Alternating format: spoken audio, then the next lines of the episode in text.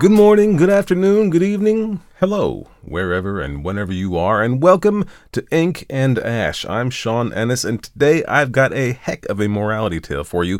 If you haven't heard this one, you are in for a treat. Now, folks, I love starting off the show with new patrons and new reviews, and this week I've got both. Say hello to new patron Emma. Emma, welcome to the group of elite patrons over on patreon.com slash ink and ash pod. I know you're currently working your way through all that delicious bonus content, and from every indication, it sounds like you're enjoying it, which warms my heart. Thank you for your support. Now, we've also got a new review over on Podchaser, which you've heard me refer to before as the IMDb of podcasts. Here's the review that accompanies a lovely five star rating. A five star review from Carpe Historum absolutely fantastic. The effort put into reading clearly and succinctly different voices to mark different characters and the sound effects make Sean an amazing storyteller. Cannot recommend this podcast enough. Stories for adults and even some stories for children. Sean does it all, and he does it well. Thank you so much, Carpe Historum, for your kind words, and that is a tremendous handle as well. Nice work. Now, today's story comes to us from Robert Louis Stevenson, and it's entitled Markheim. Stevenson has appeared on the show before back in season 3 with The Body Snatcher. And that episode was released in October of 2019 if you want to go and check it out and hear his introduction. You can also hear the strange case of Dr. Jekyll and Mr. Hyde on the Patreon feed, which is another Stevenson story. Markheim was first published in 1884 in a Christmas edition of the British literary magazine The Pall Mall Gazette. Since its initial publication, the story has been adapted several times across different media.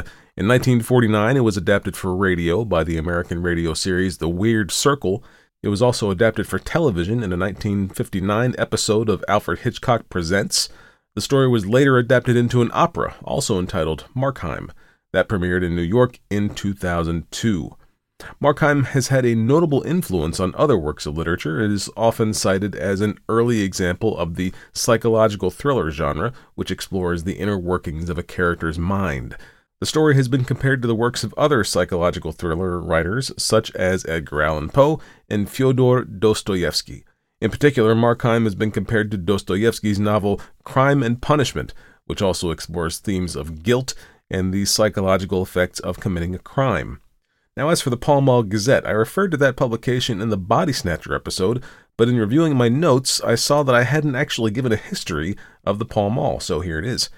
The Pall Mall Gazette was a British daily newspaper that was first published in February of 1865.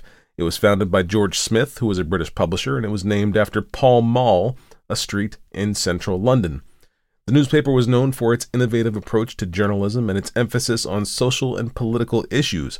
It was one of the first newspapers to employ female journalists, and it also pioneered the use of illustrations, photographs, and cartoons. In 1921, the paper was merged with the Evening Standard, which was another London newspaper, and it became the Evening Standard and Pall Mall Gazette, a novel name, if you will. That newspaper continued to be published under that name until 1923, when it became simply the Evening Standard. The Evening Standard is still published today. Now, the Pall Mall Gazette had a reputation for publishing both high quality journalism and literature. It featured contributions from many notable authors besides Stevenson, including H.G. Wells, Oscar Wilde, Arthur Conan Doyle, Thomas Hardy, Joseph Conrad, Charlotte Perkins Gilman, Rudyard Kipling, and more. So, now that you know a little bit more about this week's story and where it came from, let's get on with this week's feature presentation right after this. Ink and Ash is brought to you by my wonderful, generous patrons Dan, Alan, Nate, Julio, Vanessa, Robert, Noel, Nicole, Matthew, Nick, Jay, and Emma. If you want to join the party and get your hands on exclusive merchandise and hours of exclusive bonus content, head over to patreon.com slash ink and ash pod. If you want to help out the show but Patreon isn't for you, you can leave a rating and review on Apple Podcasts, podchaser.com, or wherever you're listening, and you can subscribe to the YouTube channel at youtube.com slash at ink and ash pod. Giving the videos a like helps out as well. Thanks for listening and enjoy this week's story.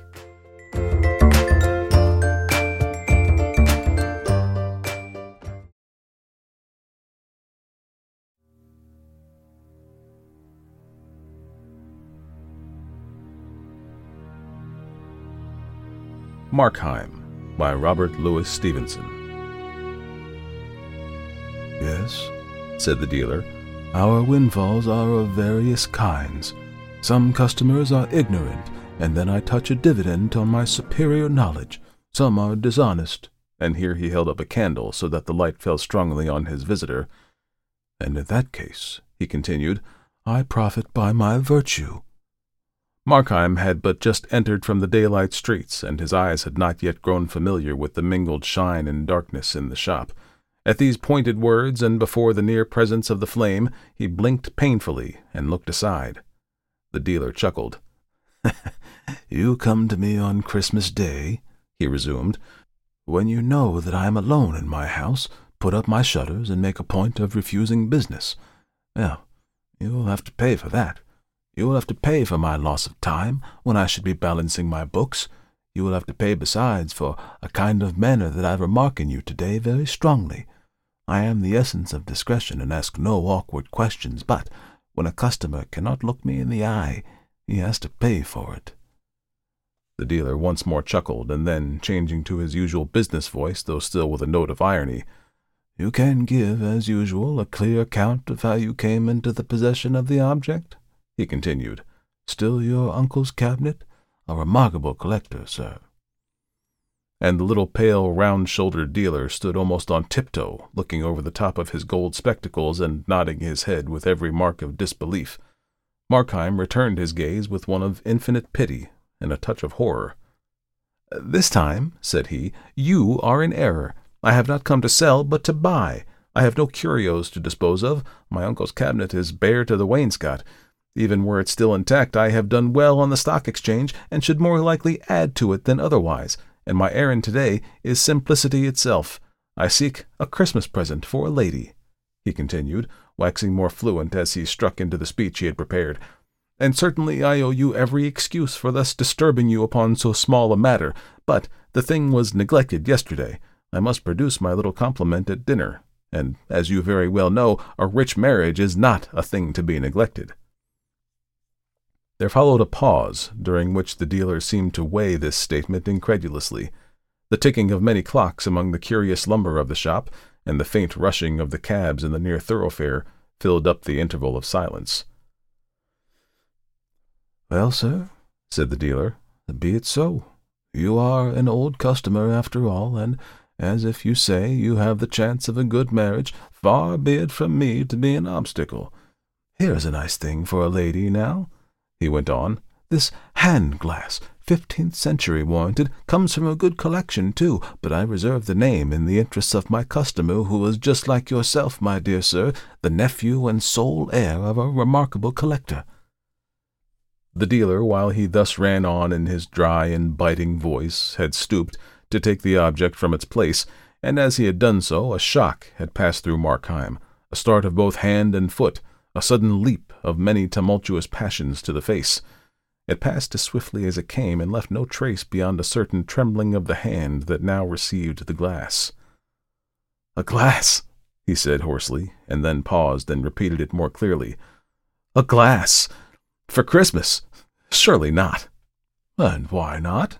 cried the dealer. Why not a glass? Markheim was looking upon him with an indefinable expression. You ask me why not? he said. Why, look here, look in it. Look for yourself. Do you like to see it? No, no, nor I, nor any man. The little man had jumped back when Markheim had so suddenly confronted him with the mirror, but now, perceiving there was nothing worse on hand, he chuckled. Your future lady, sir, must be pretty hard favored, said he. I ask you, said Markheim, for a Christmas present, and you give me this, this damned reminder of years and sins and follies, this hand conscience. Did you mean it? Had you a thought in your mind? Tell me. It will be better for you if you do. Come, come, tell me about yourself. I hazard a guess now that you are in secret a very charitable man. The dealer looked closely at his companion. It was very odd. Markheim did not appear to be laughing. There was something in his face like an eager sparkle of hope, but nothing of mirth. What are you driving at? the dealer asked. Not charitable? returned the other gloomily. Not charitable, not pious, not scrupulous, unloving, unbeloved, a hand to get money, a safe to keep it. Is that all? Dear God, man, is that all? I will tell you what it is, began the dealer with some sharpness, and then broke off again into a chuckle. But I see this is a love match of yours, and you have been drinking to the lady's health. Ah! cried Markheim with a strange curiosity. Ah, have you been in love? Tell me about that. I, cried the dealer, I in love. I never had the time, nor have I the time today for all this nonsense. Will you take the glass? Where's the hurry? returned Markheim. It is very pleasant to stand here talking, and life is so short and insecure that I would not hurry away from any pleasure. No, no, not even such a mild one as this.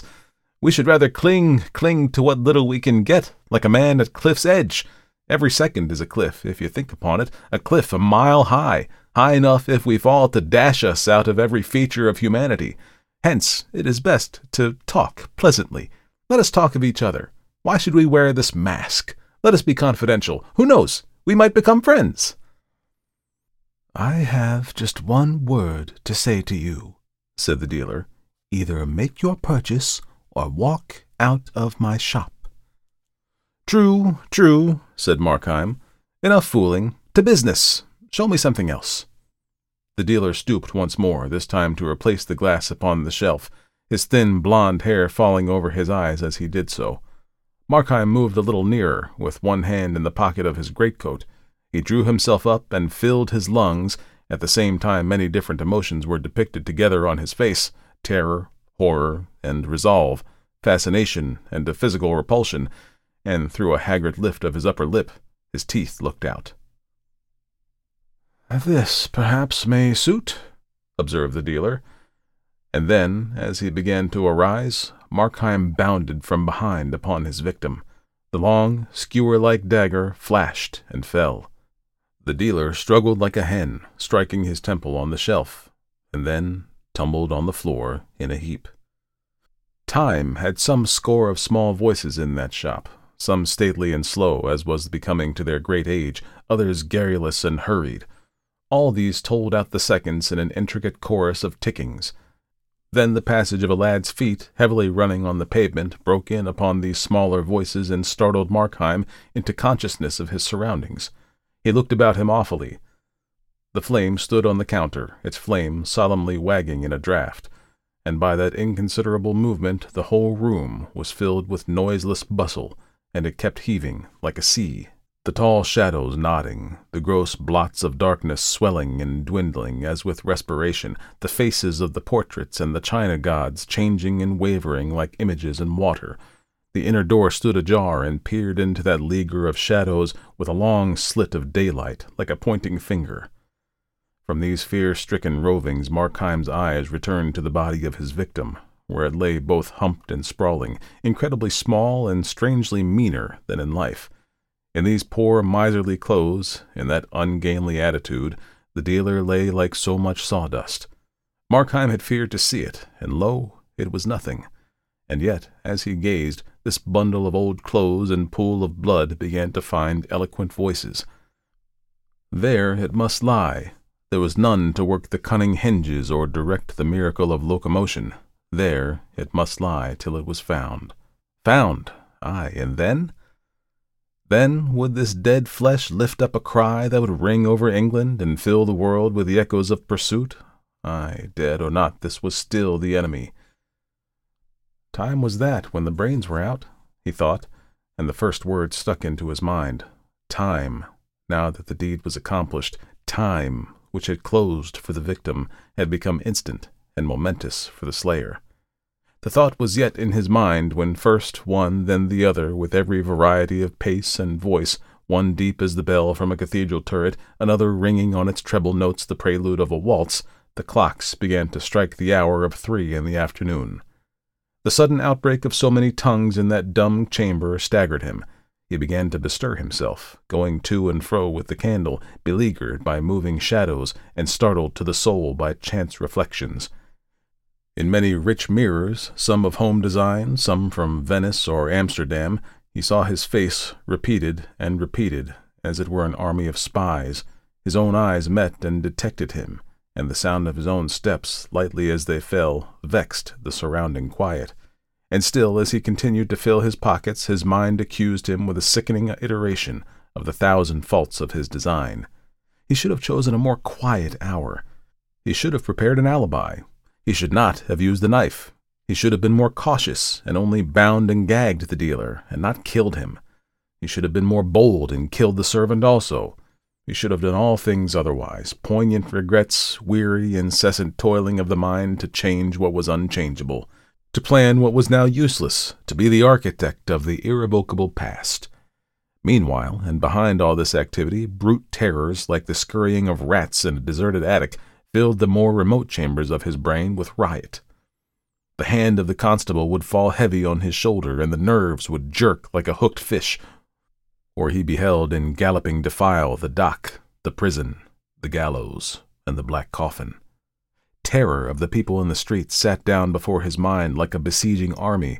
It was impossible, he thought, but that some rumor of the struggle must have reached their ears and set on edge their curiosity and now in all the neighboring houses he divined them sitting motionless with uplifted ear, solitary people condemned to spend Christmas dwelling alone on memories of the past, and now startlingly recalled from that tender exercise, happy family parties struck into silence round the table, the mothers still with raised finger, every degree and age and humor, but all by their own hearths, prying and hearkening and weaving the rope that was to hang him. Sometimes it seemed to him that he could not move too softly the clink of the tall Bohemian goblets rang out loudly like a bell, and alarmed by the bigness of the ticking, he was tempted to stop the clocks. And then, again, with a swift transition of his terrors, the very silence of the place appeared a source of peril, and a thing to strike and freeze the passer-by, and he would step more boldly and bustle aloud among the contents of the shop and imitate with elaborate bravado the movements of a busy man at ease in his own house but he was now so pulled about by different alarms that, while one portion of his mind was still alert and cunning, the other trembled on the brink of lunacy. One hallucination in particular took a strong hold on his credulity. The neighbor hearkening with white face beside his window, the passer-by arrested by a horrible surmise on the pavement, these could at worst suspect, but they could not know. Through the brick walls and shuttered windows only sounds could penetrate, but here, within the house, was he alone? He knew he was. He had watched the servants set forth sweethearting in her poor best out for the day, written in every ribbon and smile. Yes, he was alone, of course, and yet, in the bulk of the empty house above him, he could surely hear a stir of delicate footing. He was surely conscious, inexplicably conscious, of some presence. Ay, surely. To every room and corner of the house his imagination followed it, and now it was a faceless thing, and yet had eyes to see with. And again it was a shadow of himself, and yet again behold the image of the dead dealer, re-inspired with cunning and hatred. At times, with a strong effort, he would glance at the open door, which still seemed to repel his eyes. The house was tall, the skylight small and dirty, the day blind with fog, and the light that filtered down to the ground story was exceedingly faint, and showed dimly on the threshold of the shop. And yet, in that strip of doubtful brightness, did there not hang a wavering shadow? Suddenly, from the street outside, a very jovial gentleman began to beat with a staff on the shop door, accompanying his blows with shouts and railleries in which the dealer was continually called upon by name. Markheim, smitten to ice, glanced at the dead man. But no, he lay quite still. He was fled away far beyond earshot of these blows and shoutings. He was sunk beneath the seas of silence, and his name, which would once have caught his notice above the howling of a storm, had become an empty sound, and presently the jovial gentleman desisted from his knocking and departed. Here was a broad hint to hurry what remained to be done, to get forth from this accusing neighborhood, to plunge into a bath of London multitudes, and to reach on the other side of day that haven of safety and apparent innocence, his bed. One visitor had come. At any moment another might follow and be more obstinate. To have done the deed and yet not reap the profit would be too abhorrent a failure. The money, that was now Markheim's concern, and as a means to that, the keys.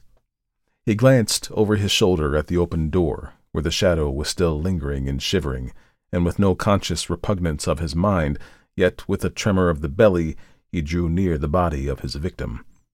The human character had quite departed. Like a suit, half stuffed with bran, the limbs lay scattered, the trunk doubled on the floor, and yet the thing repelled him. Although so dingy and inconsiderable to the eye, he feared it might have more significance to the touch. He took the body by the shoulders and turned it on its back. It was strangely light and supple, and the limbs, as if they had been broken, fell into the oddest postures. The face was robbed of all expression, but it was as pale as wax, and shockingly smeared with blood about the one temple. That was, for Markheim, the one displeasing circumstance. It carried him back upon the instant to a certain fair day in a fisher's village, a grey day, a piping wind, a crowd upon the street, the blare of brasses, the booming of drums, the nasal voice of a ballad singer, and a boy going to and fro, buried overhead in the crowd and divided between interest and fear, until, coming out upon the chief place of concourse, he beheld a booth and a great screen with pictures, dismally designed, garishly colored. Brownrigg with her apprentice, the Mannings with their murdered guest, Weir in the death grip of Thurtell, and a score besides of famous crimes. The thing was as clear as an illusion. He was once again that little boy. He was looking once again with that same sense of physical revolt at these vile pictures. He was still stunned by the thumping of the drums. A bar of that day's music returned upon his memory, and at that, for the first time, a qualm came over him, a breath of nausea, a sudden weakness of the joints, which he must instantly resist and conquer. He judged it more prudent to confront than flee from these considerations, looking more heartily in the dead face, bending his mind to realize the nature and greatness of his crime. So little a while ago that face had moved with every change of sentiment, that pale mouth had spoken, that body had been all on fire with governable energies, and now, and by his act, that piece of life had been arrested as the horologist, with interjected finger, arrests the beating of a clock. So he reasoned in vain. He could rise to no more remorseful consciousness. The same heart which had shuddered before the painted effigies of crime looked on its reality unmoved. At best, he felt a gleam of pity for one who had been endowed in vain with all those faculties that can make the world a garden of enchantment, one who never lived and who was now dead. But of penitence, no, not a tremor. With that, shaking himself clear of these considerations, he found the keys and advanced towards the open door of the shop. Outside it had begun to rain smartly, and the sound of the shower upon the roof had banished silence. Like some dripping cavern, the chambers of the house were haunted by incessant echoing, which filled the ear and mingled with the ticking of the clocks. And as Markheim approached the door, he seemed to hear, in answer to his own cautious tread, the steps of another foot withdrawing up the stair. The shadow still palpitated loosely on the threshold. He threw a ton's weight of resolve upon his muscles and drew back the door. The faint, foggy daylight glimmered dimly on the bare floor and stairs, on the bright suit of armor posted, halberd in hand, upon the landing, and upon the dark wood carvings and framed pictures that hung against the yellow panels of the wainscot. So loud was the beating of the rain through all the house that in Markheim's ears it began to be distinguished into many different sounds footsteps and sighs, the tread of regiments marching in the distance, the chink of money in the counting, and the creaking of doors held stealthily ajar, appeared to mingle with the patter of the drops upon the cupola and the gushing of the water in the pipes. The sense that he was not alone grew upon him to the verge of madness. On every side he was haunted, and begirt by presences. He heard them moving in the upper chambers from the shop. He heard the dead man getting to his legs, and as he began with a great effort to mount the stairs, feet fled quietly before him and followed stealthily behind. If he were but deaf, he thought, how tranquilly he would possess his soul. And then again, and hearkening with ever fresh attention, he blessed himself for that unresting sense which held the outposts and stood trusty sentinel upon his life his head turned continually on his neck, his eyes, which seemed starting from their orbits, scouted on every side, and on every side were half rewarded as with a tale of something nameless vanishing. The four and twenty steps to the first floor were four and twenty agonies.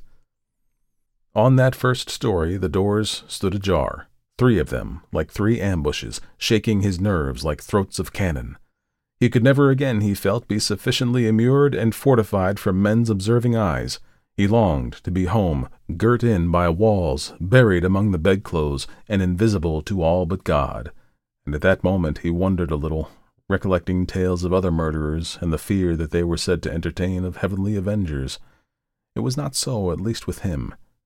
He feared the laws of nature, lest in their callous and immutable procedure they should preserve some damning evidence of his crime. He feared tenfold more, with a slavish, superstitious terror, some scission in the continuity of man's experience, some wilful illegality of nature. He played a game of skill, depending on the rules, calculating consequence from cause. And what if nature, as the defeated tyrant overthrew the chessboard, should break the mold of their succession? The like had befallen Napoleon, so writers said, when the winter changed the time of its appearance. The like might befall Markheim. The solid walls might become transparent and reveal his doings like those bees in a glass hive. The stout planks might yield under his foot like quicksands and detain him by their clutch. Ay, and there were soberer accidents that might destroy him. If, for instance, the house should fall and imprison him beside the body of his victim, or the house next door should fly on fire and the firemen invade him from all sides. These things he feared, and in a sense these things might be called the hands of God reached forth against sin. But about God himself he was at ease. His act was doubtless exceptional, but so were his excuses, which God knew. It was there, and not among men, that he felt sure of justice. When he had got safe into the drawing room and shut the door behind him, he was aware of a respite from alarms. The room was quite dismantled, uncarpeted besides, and strewn with packing cases and incongruous furniture, several great pier glasses in which he beheld himself at various angles like an actor on a stage, many pictures, framed and unframed, standing with their faces to the wall, a fine Sheraton sideboard, a cabinet of marquetry, and a great old bed with tapestry hangings. The windows opened to the floor, but by great good fortune the lower part of the shutters had been closed, and this concealed him from the neighbors.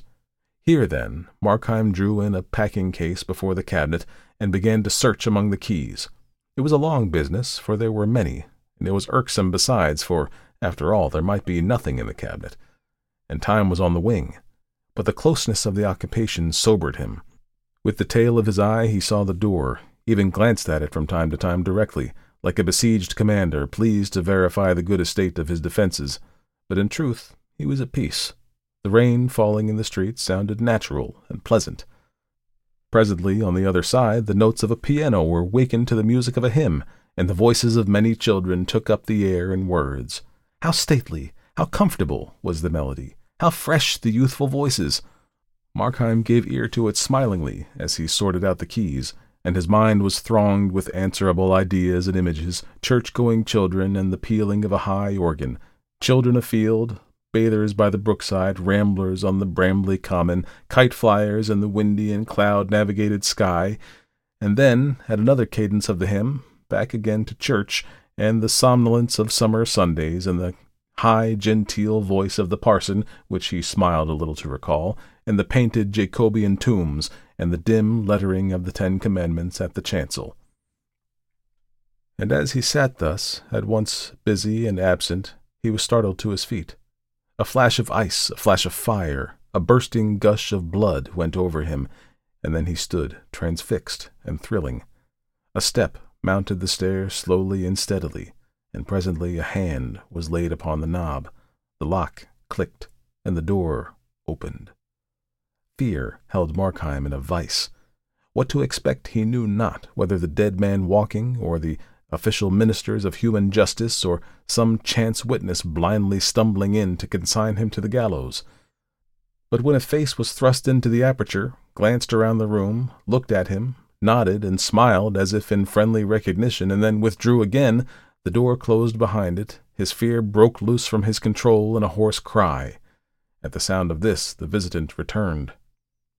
Did you call me?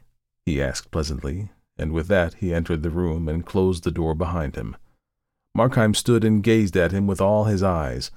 Perhaps there was a film upon his sight, but the outlines of the newcomer seemed to change and waver, like those of the idols in the wavering candlelight of the shop, and at times he thought he knew him, and at times he thought he bore a likeness to himself. And always, like a lump of living terror, there lay in his bosom the conviction that this thing was not of the earth and not of God. And yet the creature had a strange air of the commonplace as he stood looking on Markheim with a smile, and when he added, You are looking for the money, I believe, it was in the tones of everyday politeness. Markheim made no answer. I should warn you, resumed the other, that the maid has left her sweetheart earlier than usual, and soon will be here. If Mr. Markheim be found in this house, I need not describe to him the consequences. You know me? cried the murderer. The visitor smiled. You have often been a favorite of mine, he said, and I have long observed and often sought to help you. What are you? cried Markheim. The devil? What I may be, returned the other, cannot affect the service I propose to render you. It can, cried Markheim. It does. Be helped by you? No, no, never. Not by you. You do not know me yet. Thank God you do not know me. I know you, replied the visitant, with a sort of kind severity rather than firmness. I know you to the soul. Know me, cried Markheim. Who can do so? My life is but a travesty and slander on myself. I have lived to belie my nature. All men do. All men are better than this disguise that grows about and stifles them. You see each dragged away by life like one whom bravos have seized and muffled in a cloak. If they had their own control, if you could see their faces, they would be altogether different. They would shine out for heroes and saints. I am worse than most. Myself is more overlaid. My excuse is known to me and God. But had I the time, I could disclose myself. To me? Inquired the visitant. To you before all, returned the murderer. I supposed you were intelligent. I thought, since you exist, you would prove a reader of the heart, and yet you would propose to judge me by my acts? Think of it, my acts? I was born and I have lived in a land of giants. Giants have dragged me by the wrists since I was born out of my mother, the giants of circumstance, and you would judge me by my acts. But can you not look within? Hmm? Can you not understand that evil is hateful to me? Can you not see within me the clear writing of conscience, never blurred by any wilful sophistry, although too often disregarded? C- can you not read me for a thing that surely must be common as humanity, the unwilling sinner? All this is very feelingly expressed, was the reply, but it regards me not. These points of consistency are beyond my province, and I care not in the least by what compulsion you may have been dragged away, so as you are but carried in the right direction. But time flies. The servant delays, looking in the faces of the crowd and at the pictures on the hoardings, but still she keeps moving nearer and remember, it is as if the gallows itself was striding towards you through the Christmas streets. Shall I help you? I, who know all? Shall I tell you where to find the money? For what price? asked Markheim. I offer you the service for a Christmas gift, returned the other. Markheim could not refrain from smiling with a kind of bitter triumph. No, said he, I will take nothing at your hands. If I were dying of thirst and it was your hand that put the pitcher to my lips, I should find the courage to refuse. It may be credulous, but I will do nothing to commit myself to evil. I have no objection to a deathbed repentance, observed the visitant. Because you disbelieve their efficacy, Markheim cried. I do not say so, returned the other, but I look on these things from a different side, and when the life is done, my interest fails. The man has lived to serve me, to spread black looks under color of religion, or to sow tares in the wheat field, as you do, in a course of weak compliance with desire. Now that he draws so near to his deliverance, he can add but one act of service to repent, to die smiling, and thus to build up in confidence and hope the more timorous of my surviving followers. I am not so hard a master. Try me. Accept my help. Please yourself in life, as you have done hitherto. Please yourself more amply. Spread your elbows at the board, and when the night begins to fall and the curtains to be drawn, I tell you for your greater comfort that you will find it even easy to compound your quarrel with your conscience, and to make a truckling peace with God. I came but now from such a deathbed, and the room was full of sincere mourners, listening to the man's last words. And when I looked into that face, which had been set as flint against mercy, I found it smiling with hope. And do you then suppose me such a creature? asked Markheim. Do you think I have no more generous aspirations than to sin and sin and sin and at last sneak into heaven? My heart rises at the thought. Is this then your experience of mankind? Or is it because you find me with red hands that you presume such baseness? And and is this the crime of murder indeed so impious as to dry up the very springs of good? Murder is to me no special category, said the other. All sins are murder, even as all life is war. I behold your race like starving mariners on a raft, plucking crusts out of the hands of famine and feeding on each other's lives. I follow sins beyond the moment of their acting. I find in all that last consequence is death, and to my eyes, the pretty maid who thwarts her mother with such taking graces on a question of a ball drips no less visibly with human gore than such a murderer as yourself. Do I say that I follow sins? I follow virtues also. They differ not by the thickness of a nail. They are both scythes for the reaping angel of death. Evil for which I live consists not in action, but in character. The bad man is dear to me, not the bad act, whose fruits, if we could follow them far enough down the hurtling cataract of the ages, might yet be found more blessed than those of the rarest virtues. And it is not because you have killed a dealer, but because you are Markheim, that I offer to forward your escape. I will lay my heart open to you, answered Markheim. This crime on which you find me is my last.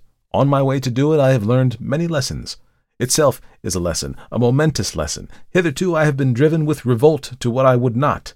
I was a bond slave to poverty, driven and scourged. There are robust virtues that can stand in these temptations. Mine was not so. I had a thirst of pleasure. But today, and out of this deed, I pluck both warning and riches, both the power and a fresh resolve to be myself. I become in all things a free actor in the world.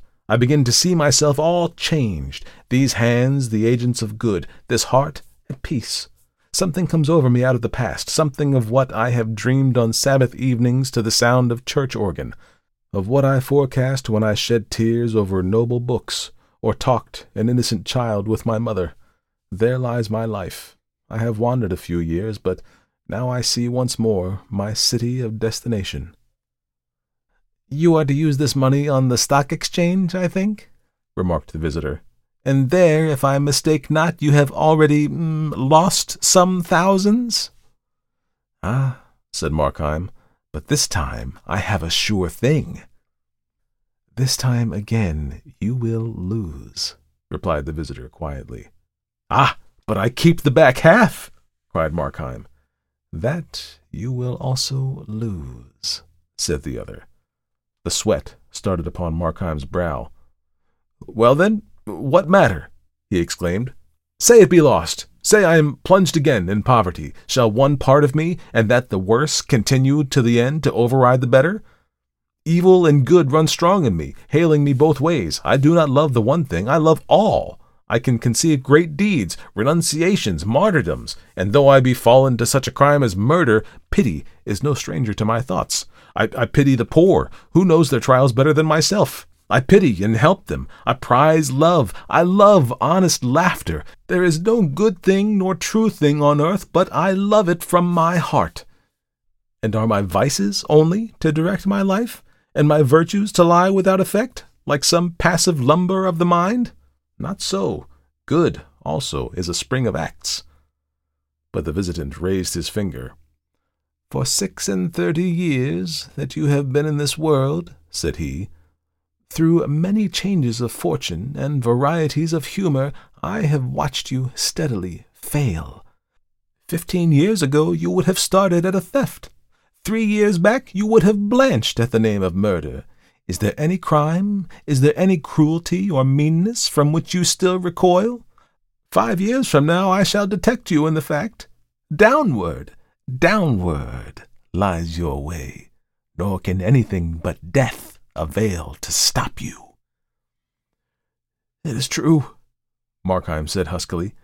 I have, in some degree, complied with evil, but it is so with all. The very saints, in the mere exercise of living, grow less dainty and take on the tone of their surroundings. I will propound to you one simple question, said the other, and as you answer, I shall read to you your moral horoscope. You have grown in many things more lax. Possibly you do right to be so, and at any account it is the same with all men. But granting that, are you, in any one particular, however trifling, more difficult to please with your own conduct, or do you go in all things with a looser rein? In any one? repeated Markheim with an anguish of consideration. No, he added with despair, in none. I have gone down in all. Then, said the visitor, content yourself with what you are, for you will never change and the words of your part on this stage are irrevocably written down. Markheim stood for a long while silent, and indeed it was the visitor who first broke the silence. That being so, he said, shall I show you the money? And grace? cried Markheim. Have you not tried it? returned the other. Two or three years ago, did I not see you on the platform of revival meetings, and was not your voice the loudest in the hymn? It is true, said Markheim, and I see clearly what remains for me by way of duty. I thank you for these lessons from my soul. My eyes are opened, and I behold myself, at last, for what I am. At this moment the sharp note of the door-bell rang through the house and the visitant, as though this were some concerted signal for which he had been waiting, changed at once in his demeanor. The maid, he cried. She has returned, as I forewarned you, and there is now before you one more difficult passage. Her master, you must say, is ill. You must let her in, with an assured but rather serious countenance. No smiles, no overacting, and I promise you success. Once the girl within, and the door closed, the same dexterity that has already rid you of the dealer will relieve you of this last danger in your path. Thenceforward you have the whole evening, the whole night, if needful, to ransack the treasures of the house and to make good your safety. This is help that comes to you with the mask of danger. Up, he cried, up, friend, your life hangs trembling in the scales. Up and act. Markheim steadily regarded his counselor. If I be condemned to evil acts, he said, there is still one door of freedom open.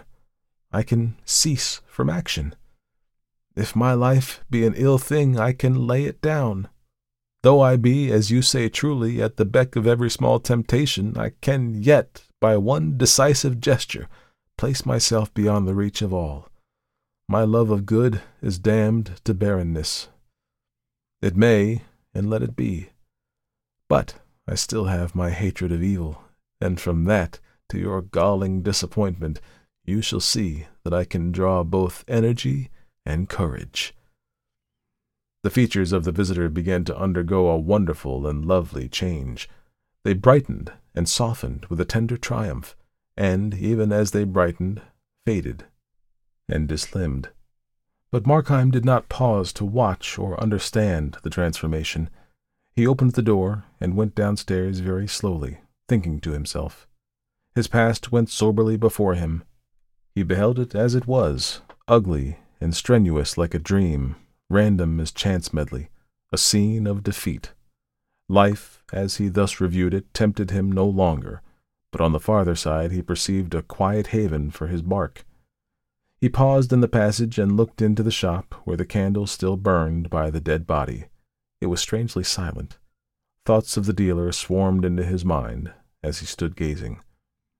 And then the bell once more broke out into impatient clamor. He confronted the maid upon the threshold with something like a smile. You had better go for the police, said he. I have killed your master.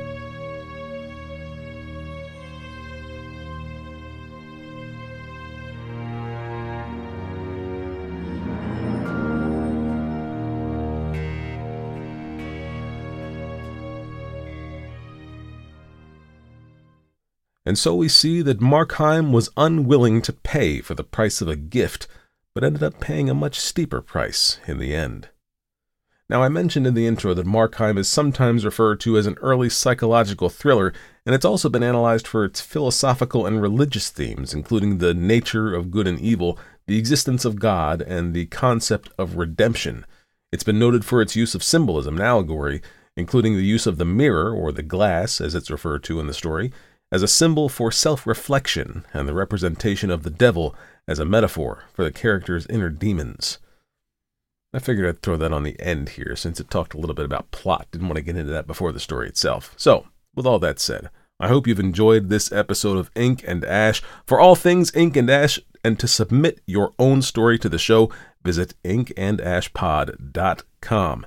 Now, I'm still working on the next episode that didn't come out last time, so hopefully I'll have that for you on the next episode.